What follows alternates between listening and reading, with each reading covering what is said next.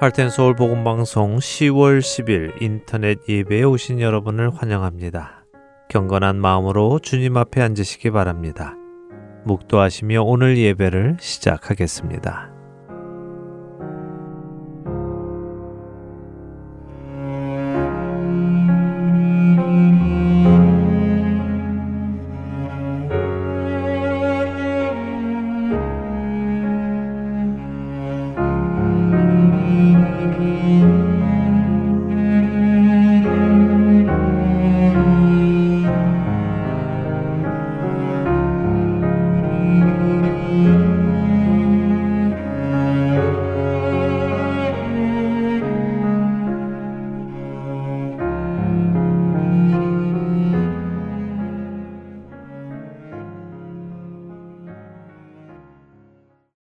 함께 찬송하겠습니다. 새 찬송가 42장, 새 찬송가 42장, 통일 찬송가는 11장입니다. 통일 찬송가 11장, 거룩한 주님께 찬송하겠습니다.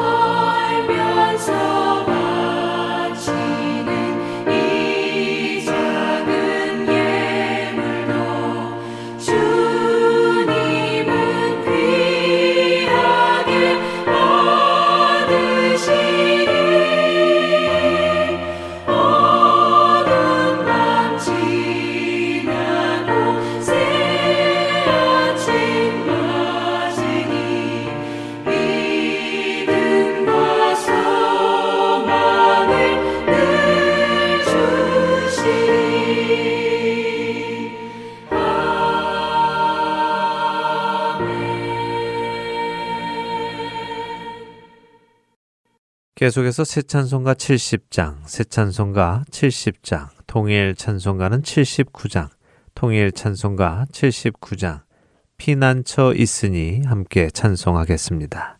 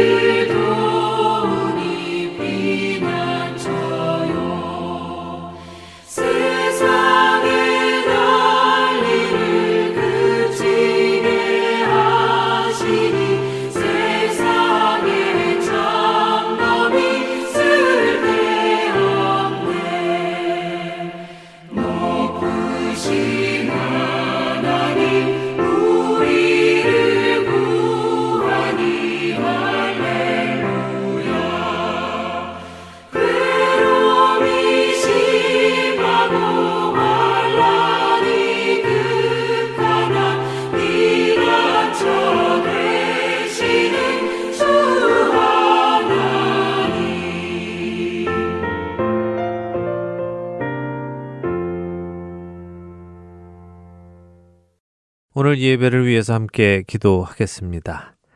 사랑과 은혜가 충만하신 하나님 아버지, 한 주간도 주님의 은혜 안에 거하다가 오늘 이렇게 또 예배의 자리에 모여 주님 앞에 나옵니다. 이 시간 영광과 찬송을 받으시기에 합당하신 하나님께 경배와 찬양을 우리의 마음을 다해 올려드립니다.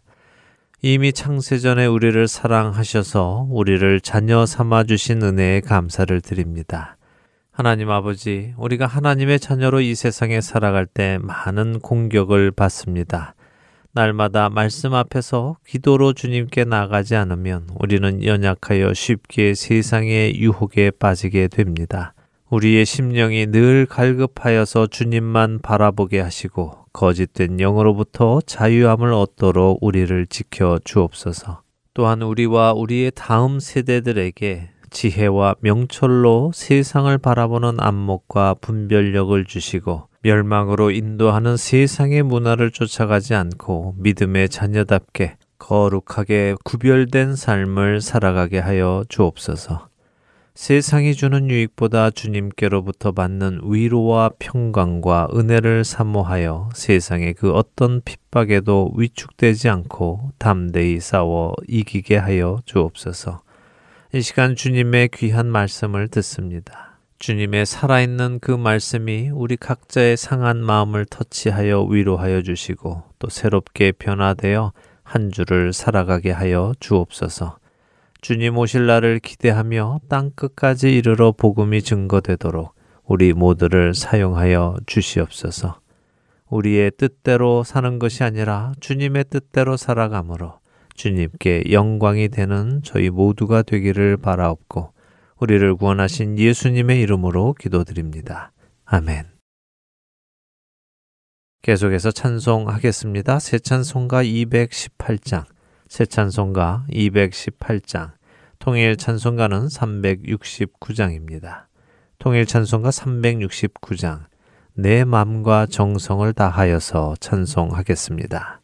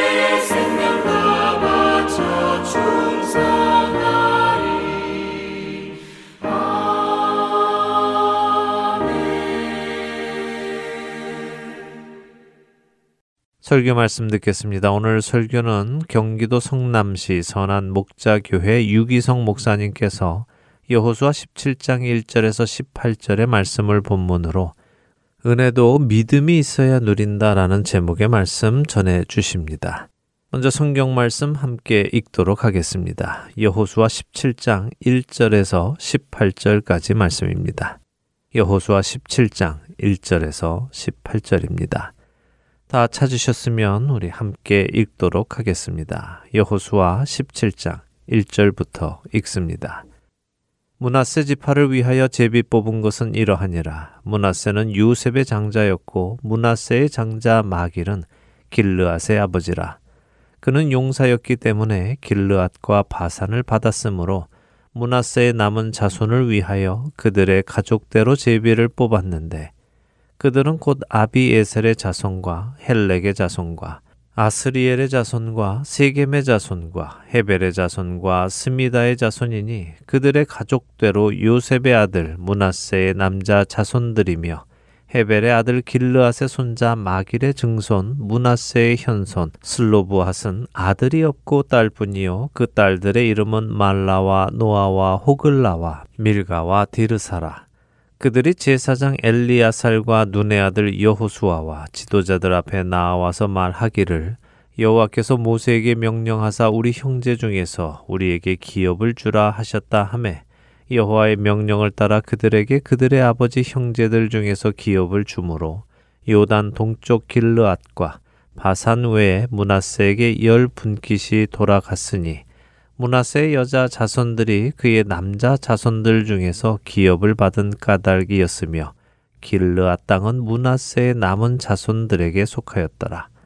문하세의 경계는 아셀에서부터 세겜 앞 믹무닷까지이며 그 오른쪽으로 가서 엔다부와 주민의 경계에 이르나니 다부와 땅은 문하세에게 속하였으되 문하세 경계에 있는 다부와는 에브라임 자손에게 속하였으며 또 그 경계가 가나 시내로 내려가서 그 시내 남쪽에 이르나니 문하세의 성읍 중에 이 성읍들은 에브라임에게 속하였으며 문하세의 경계는 그 시내 북쪽이요 그 끝은 바다이며 남쪽으로는 에브라임에 속하였고 북쪽으로는 문하세에 속하였고 바다가 그 경계가 되었으며 그들의 땅의 북쪽은 아셀에 이르고 동쪽은 이사갈에 이르렀으며 이사갈과 아셀에도 문하세의 소유가 있으니 곧 베스안과 그 마을들과 이블르암과 그 마을들과 돌의 주민과 그 마을들이요 또 엔돌 주민과 그 마을들과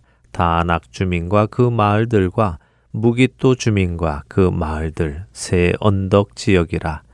그러나 문하세 자손이 그 성읍들의 주민을 쫓아내지 못함에 가나안 족속이 결심하고 그 땅에 거주하였더니 이스라엘 자손이 강성한 후에야 가나안 족속에게 노역을 시켰고 다 쫓아내지 아니하였더라. 요셉 자손이 여호수아에게 말하여 이르되 여호와께서 지금까지 내게 복을 주심으로 내가 큰 민족이 되었거늘 당신이 나의 기업을 위하여 한 제비 한 분깃으로만 내게 주심은 어찌함이니까 하니 여호수아가 그들에게 이르되 내가 큰 민족이 되므로 에브라임 산지가 내게 너무 좁을진데 브리스 족속과 르바임 족속의 땅 삼림에 올라가서 스스로 개척하라 하니라. 요셉 자손이 이르되 그 산지는 우리에게 넉넉하지도 못하고 골짜기 땅에 거주하는 모든 가나안 족속에게는 벧스안과 그 마을들에 거주하는 자이든지 이스라엘 골짜기에 거주하는 자이든지 다 철병거가 있나이다 하니 여호수아가 다시 요셉의 족속 곧 에브라임과 므낫세에게 말하여 이르되 너는 큰 민족이요 큰 권능이 있은즉 한 분깃만 가질 것이 아니라 그 산지도 내 것이 되리니 비록 삼림이라도 내가 개척하라. 그 끝까지 내 것이 되리라 가나안 족속이 비록 철병거를 가졌고 강할지라도 네가 능히 그를 쫓아내리라 하였더라. 설교 말씀 듣겠습니다. 하나님께 예배하는 여러분 모두에게 오늘도 풍성하신 은혜가 함께하기를 축복합니다. 여러분이 있는 그 자리에서 주님은 여러분에게 은혜를 주실 것입니다. 여러분 어려운 때를 만나면 반드시 먼저 우리의 믿음을 점검해야 합니다. 하나님이 은혜를 주셔도 믿음이 없으면 그 은혜를 누리지 못하기 때문입니다. 우리가 편안할 때는 우리가 어떤 믿음을 가지고 있는지 잘 알지 못합니다. 어려운 때가 되고 우리에게 시련이 닥쳐오면 비로소 우리의 믿음의 실상이 드러나게 됩니다. 지금이 바로 우리의 믿음을 점검하고 올바른 믿음을 가지고 서게 될 아주 좋은 기회가 되는 것입니다.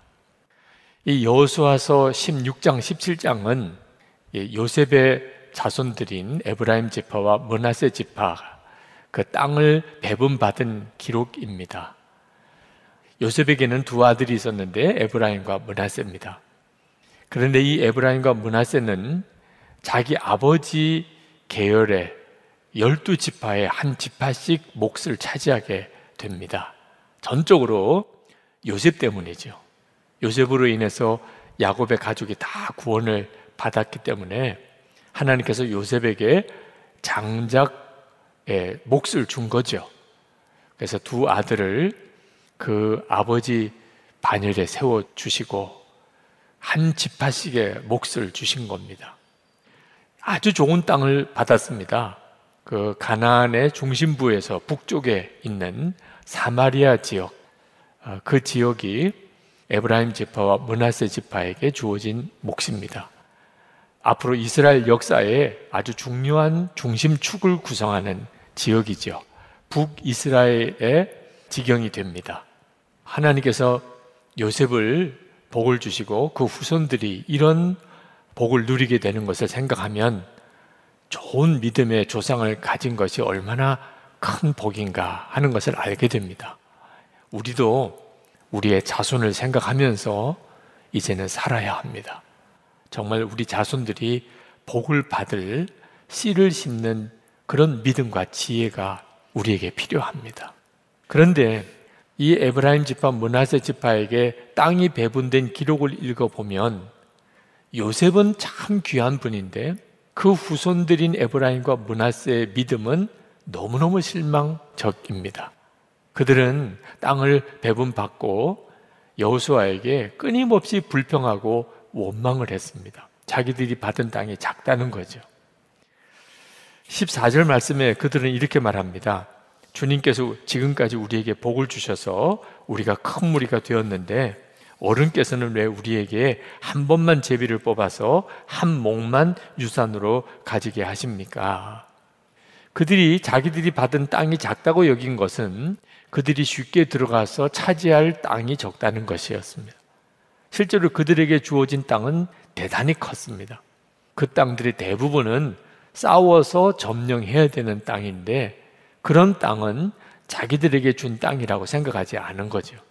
자, 이렇게 말하는 것이 유다 지파의 갈렙과 얼마나 대조적입니까? 여호수아는 사실 에브라임 지파 출신입니다. 그런데 자기 출신 지파인 에브라임 지파가 그런 식으로 말을 하는 것이 여호수아에게는 얼마나 마음이 무너졌겠습니까? 그것도 유다 지파 갈렙으로 인해서 이스라엘의 믿음의 대전환이 일어나는 그런 상황에서 여호수아와 문하세 지파가 에브라임과 므낫세 지파가 이렇게 나오니 여호수아의 마음이 참 답답했을 것입니다.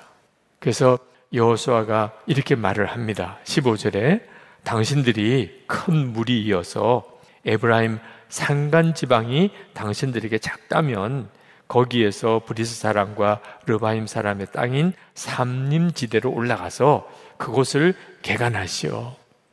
점령해서 당신 것으로 만들라는 겁니다. 그랬더니 에브라임 지파와 문하세 지파가 대답합니다. 16절에 그 상간 지방은 우리에게 넉넉하지 못하고 그 골짜기 땅곧 벳산과 그 변두리 마을과 이스라엘 골짜기에 사는 가나안 사람들에게는 다 철병거가 있습니다. 다시 말하면 지금 이스라엘 백성들 자기들에게는 철 무기 하나 없는데 그 가나안 족속에게는 철병거가 있다는 겁니다. 자, 나에게는 소총도 없는데 저쪽에는 탱크가 있다는 거죠. 그러니 도대체 어떻게 싸워서 이기냐는 겁니다. 여호수아는 그 말을 듣고 이 요셉의 자손 지파들에게 철병거가 없는 게 문제가 아니고 하나님에 대한 믿음이 없는 것이 문제라는 것을 여호수아는 깨달았습니다. 그게 오늘 메시지의 핵심입니다. 그래서 여호수아가 그 에브라임 지파 문하세 지파에게 말합니다. 17절 18절에 당신들의 당신들은 큰 무리요 큰 세력도 가졌으니 한 목만 가질 일이 아닙니다. 상간 지방도 당신들의 것이 될 것이요 상간 지방이라 하더라도 그곳을 개간하여 이 끝에서 저 끝까지 차지하시오. 가나안 사람들이 철병거를 가져서 강하다 하더라도 당신들은 그들을 쫓아낼 수 있어. 여호수아가 어떻게 이렇게 말할 수 있었을까요? 만약에 여호수아가 에브라임 지파 문하세 지파에게 듣기 좋으라고 당신들은 아주 큰 민족이고 큰 세력을 가지고 있다고 얼마든지 싸워 이길 수 있다고 그저 말로 듣기 좋은 말로 한 거라면 여호수아는 진짜 무서운 선동가입니다. 이 에브라임 지파 문하세 지파를 사지로 몰아넣는 격이죠. 근데 여호수아는 선동을 한 게 아닙니다. 여호수아는 정말 에브라임 지파 문하세 지파가 자기들에게 할당된 땅을 다 차지할 수 있다고 철병거 가진 가나안 족속들 얼마든지 이길 수 있다고 확신했습니다. 이유는 그 일을 이루실 분이 하나님이시기 때문에 여호수아는 그 사실이 정말 믿어지니까 그러니까 에브라임 지파 문하세 지파에게 당신들이 가서 싸워서 점령하세요. 그렇게 말을 했던 겁니다. 문제는 에브라임 지파 문하세 지파는 그렇게 하나님이 믿어지지 않은 거예요. 하나님이 믿어줬으면 그렇게 말할 리도 없지요. 이 문제 때문에 온 이스라엘이 정말 분위기가 무거워진 겁니다. 요셉은 정말 하나님을 믿은 사람이죠. 그래서 그는 노예로 팔려갔다가 애굽의 총리까지 되고 온 가족들 다 구원했죠. 그러나 그 후손들은 선조가 믿음이 좋다고 후손도 꼭 믿음이 좋은 것은 아닌 것을 보게 됩니다. 그 점이 참 답답한 일이죠. 그들은 좋은 믿음의 선조를 가졌지만 형편없는 믿음을 가지고 있었습니다.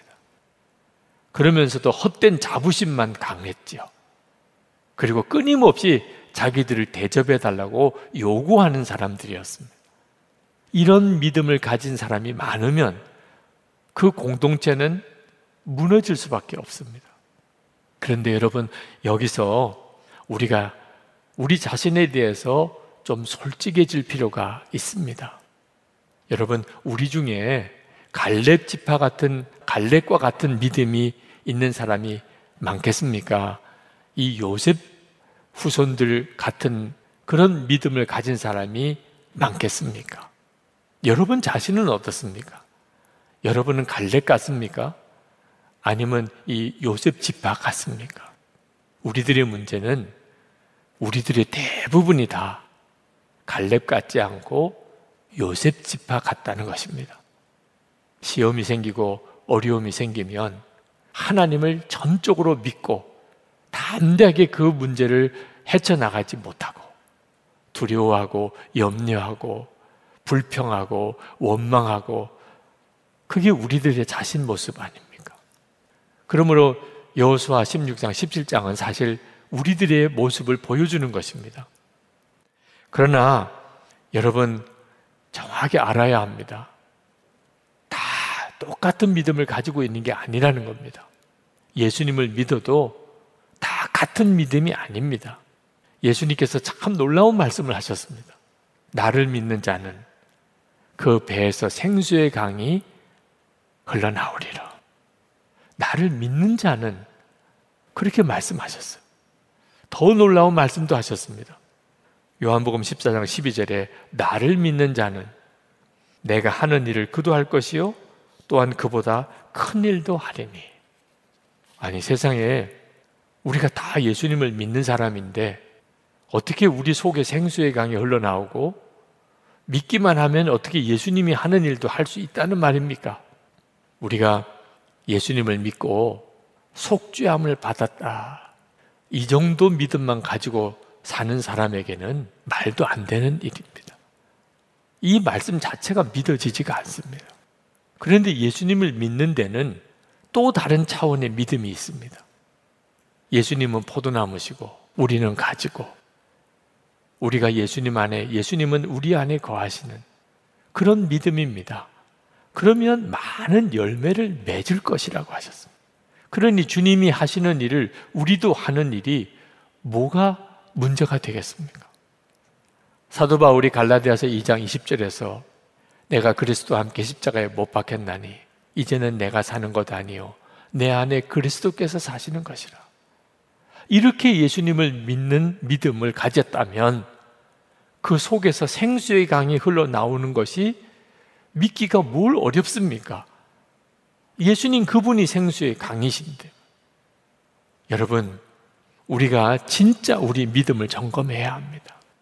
나는 예수님을 믿는다고 하는데 정말 예수님을 믿는 그 사람인가 하는 것입니다. 여러분, 우리가 예수님을 믿을 때 그때 우리 안에 정말 놀라운 일들이 벌어집니다. 사람이 완전히 바뀌는 거예요. 지금 현재 여러분이 나는 믿음이 없어. 믿어지지 않는데 어떻게 할 거야? 그런 심정이신 분이라 하더라도 우리 주님은 우리 요셉 자손들처럼 그런 믿음밖에 없는 우리를 갈렙과 같은 믿음으로 바꾸시는 분입니다. 이 점을 오늘 우리가 놓치지 말아야 합니다. 지난 월요일 새벽 기도 때 임동영 목사님께서 이 요셉 후손들처럼 이것도 안 되고 저것도 못하고 하나님 나 사랑하시는가 그것도 믿어지지 않고 그런 형편없는 믿음을 가진 우리를 우리 주님이 놀라우게 바꾸신다. 갈렙 같은 믿음으로 세우신다. 그 말씀을 증거하셨어요. 그때 인용한 성경 구절이 고린도후서 5장 17절입니다. 그런즉 누구든지 그리스도 안에 있으면 새로운 피조물이라. 이전 것은 지나갔으니 보라 새 것이 되었도다. 이 말씀을 가지고 인동영 목사님이 이렇게 말씀하셨어요. 이 구절에서 저에게 가장 큰 은혜가 되는 단어가 누구든지입니다. 정말 누구든지일까요? 그 증거는 이 말씀을 하는 사도 바울 자신입니다. 예수님께서 담에색으로 가는 바울에게 사오라 사오라 내가 어찌하여 나를 박해하느냐 말씀하셨습니다. 바울은 교회를 핍박하는 자였으니 하나님에게 원수였던 사람이었습니다. 만약 하나님께서 새로운 피조물이 될 자격 조건에서 원수는 제외하셨다면 바울은 기회가 없었을 것입니다. 하지만 하나님은 어떤 이들도 제한하지 않으신 것입니다. 그렇다면 나 같은 자도 사랑하시고 새로운 피조물을 만드시는 것이 확실하지 않겠습니까? 여러분 정말 그렇잖아요. 예수님께는 어떤 사람도 제외된 사람이 없습니다. 누구든지 그리스도 안에 있으면 새로운 피조물이라. 그가 요셉 자손과 같은 형편없는 믿음을 가지고 있었던 사람이라 할지라도 갈렙 같은 믿음의 사람이 되게 해 주시는 분이 예수님이십니다. 여호수아도 얼마나 두려워 떨었었습니까? 하나님께서 그 여호수아를 만나 주시니까 여호수아가 완전히 변화됐잖아요. 이 일이 예수 그리스도 안에서 지금 우리 가운데 일어나는 일인 것입니다. 우리가 할 일은 그저 예수 믿고 속죄함을 받았다. 하는 믿음에 머물지 않는 것입니다. 온전한 믿음을 갖게 해주시는 주님. 지금도 우리와 함께 계셔서 우리와 동행하시는 주님을 바라보는 것입니다. 주님만이 우리를 믿음을 완전히 바꾸어 주시는 분이세요. 히브리서 12장 2절에 믿음의 주요 또 온전케 하시는 이인 예수를 바라보자. 그렇게 말씀하셨잖아요. 이것이 지금 우리가 할 일인 것입니다. 여러분, 주님을 바라보는 것이 솔직히 뭐 그렇게 힘든 일입니까? 우리가 하는 수많은 노력해서 애쓰는 일들 중에 예수님 바라보는 것이 도대체 뭐 그렇게 어려운 일입니까? 저는 이 여호수아 17장을 읽으면서 요셉 지파에 대해서 조금 더 비난할 마음이 없었습니다. 왜냐하면 저 자신의 모습 그대로였기 때문입니다. 저는 목사가 될때 이왕 목사가 되는 것, 나는 고생하는 삶을 사는 목사는 안 돼야 되겠다. 그렇게 생각했습니다. 어떻게 해서든지 나는 성공하는 목사가 돼야 되겠다. 대접받고 존경받는 목사가 돼야 되겠다. 그렇게 생각했습니다. 그게 하나님께서 주시는 복이라고 여겼습니다. 고생하는 것이 무슨 복이겠습니까? 그러던 제가 마흔이 되기 얼마 전에 서울에 있는 어느 큰 교회에 부흥회를 인도하게 되는 일이 있었습니다. 그때 그 교회 부흥 강사 숙소인 아주 최고급 호텔에 묵게 되었는데 아, 그 방이 얼마나 좋은지 저는 처음 그 호텔에 묵어 보았습니다. 잠자는 것도 아까울 정도였어요. 새벽 집회 인도하고 숙소로 돌아와서 보니까 더 좋더라고요.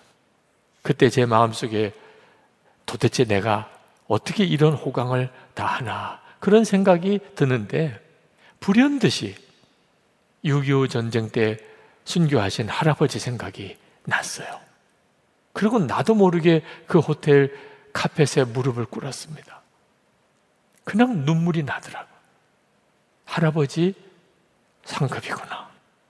145때때 피난 내려오지 못하시고 평양 근처 사동 교회 담임하시다가 공산군에게 그렇게 죽임을 당하신 할아버지, 손주인 제가 그 상급으로 이렇게 호강하는 모양이구나.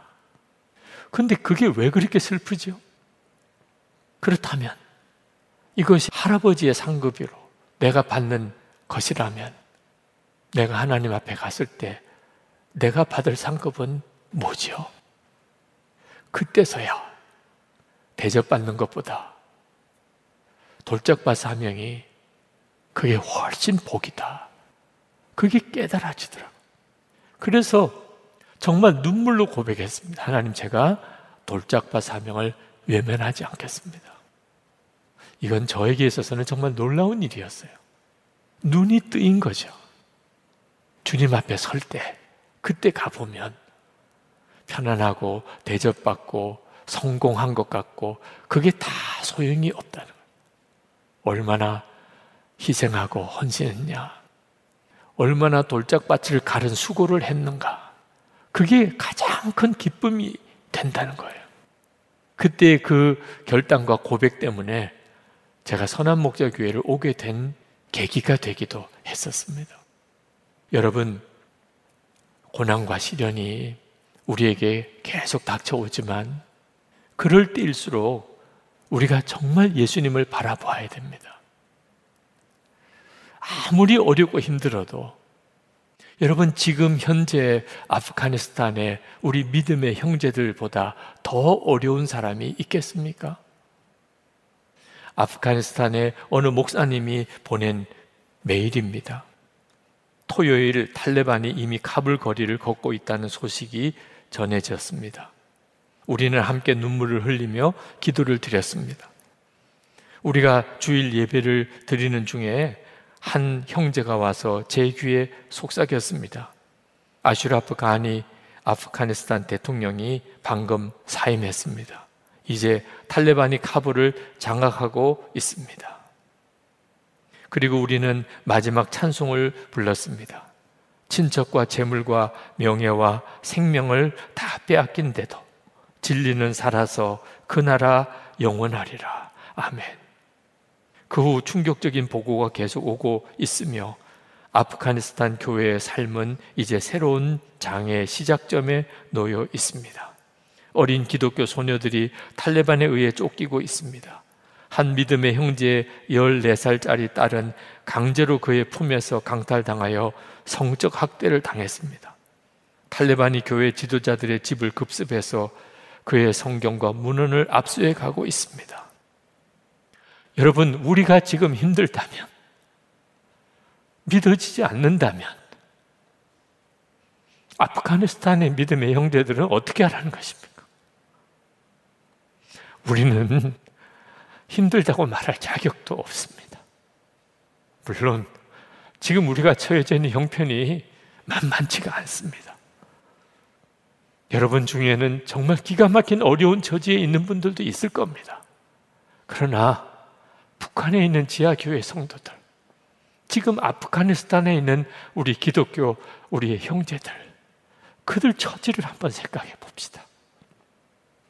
믿음을 확인해야 합니다. 어떤 시련도, 어떤 어려움도 이겨낼 수 있는 믿음. 진짜 예수님을 믿는 그 믿음. 그 믿음을 우리가 가져야 합니다. 지나고 보면 정말 죽을 것 같은 어려웠던 일, 힘들었던 순간 다 간증이 되더라고요. 다 간증이 됐어요. 주님의 인도만 받으면 편안할 때가 더 위기였어요. 주님의 인도를 받으려고 간절한 마음의 갈망이 식어지니까. 정말 주님은 우리를 인도하실까요? 지금 나를 인도하고 계신가요? 그렇습니다. 빌립보서 2장 13절 말씀에 너희 안에서 행하시는 이는 하나님이시니 자기의 기쁘신 뜻을 위하여 너희에게 소원을 두고 행하게 하시나니 성경을 읽어야 되겠다. 기도해야 되겠다. 내가 믿음으로 바로 살아야 되겠다. 여러분 안에 그런 소원이 없습니까? 전도해야 되겠다. 내가 하나님의 영광을 위해서 좀 살아야 되겠다. 내가 이제는 내 삶을 돌이켜야 되겠다. 꼭 다른 사람이 말을 해서 그런 생각이 드는 겁니까? 여러분 안에서 그런 마음의 소원을 주시는 분이 누구십니까? 주님이 우리 안에 계십니다. 세상보다 더 크신 주님이 지금 우리 안에 계십니다. 그러면 됐잖아요. 절대로 우리는 시련 때문에, 어려움 때문에 무너지지 않습니다. 반드시 주님은 우리를 놀라운 증인으로 삼으십니다. 어려운 일이 닥쳐왔을 때 주님을 바라봐야 됩니다. 여러분 정말 그렇게 하고 싶습니까? 여러분을 도와드릴 수 있습니다. 여러분이 정말 원하시면 얼마든지 도와드릴 수 있습니다. 예수 동행 속회가 있잖아요. 믿음으로 사는 남자들이 이제 시작되잖아요. 삼겹줄 기도 짝이 있지 않습니까? 온라인 기도의 집이 있잖아요. 여러분, 우리가 다 함께 주님을 바라봐야 됩니다. 지금 우리와 함께 계시는 그 주님이 여러분에게 정말 믿어지는 역사가 일어나야 합니다. 우리가 그것을 기도해야 합니다. 주님, 제가 지금 이때 예수님을 정말 제대로 믿기를 원합니다. 주님이 제 안에 거하신, 저도 주님 안에 거하는 그 삶, 나는 죽고 예수로 사는 그 믿음으로 제가 서기를 원합니다. 그래서 우리 가정에 제가 믿음의 기둥이 되게 해주세요. 제가 우리 교회 속회들, 속회원들 사이에 제가 기둥이 되게 해주세요. 흔들리는 사람, 넘어지는 사람, 저를 붙들고 일어설 수 있도록 버텨낼 수 있도록 저를 쓰세요. 하나님을 부정하는 세상에서 하나님의 증인이 되게 해주세요. 이 시간에 우리 같이 기도합시다. 하나님 앞에 하나님, 저를 저는 형편없는 사람, 요셉 지파들처럼 정말 형편없는 믿음의 사람이지만 주님은 저를 갈래까지 세우실 수 있습니다. 제 눈을 열어 주를 보게 주옵소서. 통성으로 기도하겠습니다.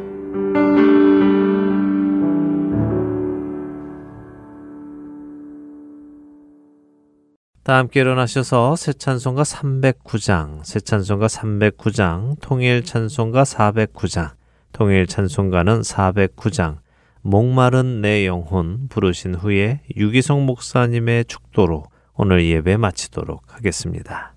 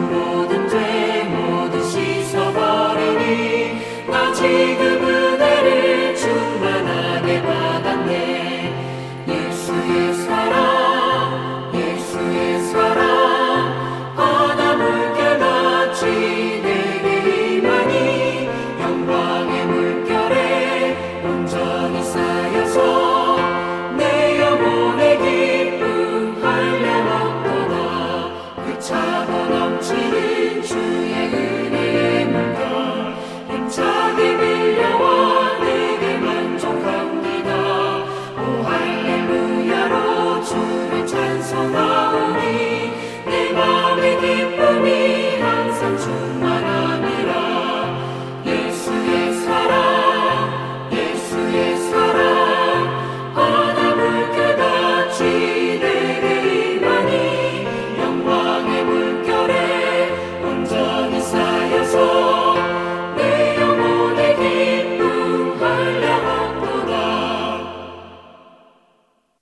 예수 그리스도의 크신 은혜와 좋으신 아버지 하나님의 놀라우신 사랑하심과 지금도 우리와 함께 하시는 성령의 하나 되도록 교통하심이 오늘 예배하는 모든 성도들과 그리고 아프가니스탄의 우리의 믿음의 형제 자매들 그리고 북한에 있는 지하교회 성도들을 비롯한 전 세계 열방에 고난당하는 교회와 성도들 위해 충만히 함께 하시기를 축원하옵나이다.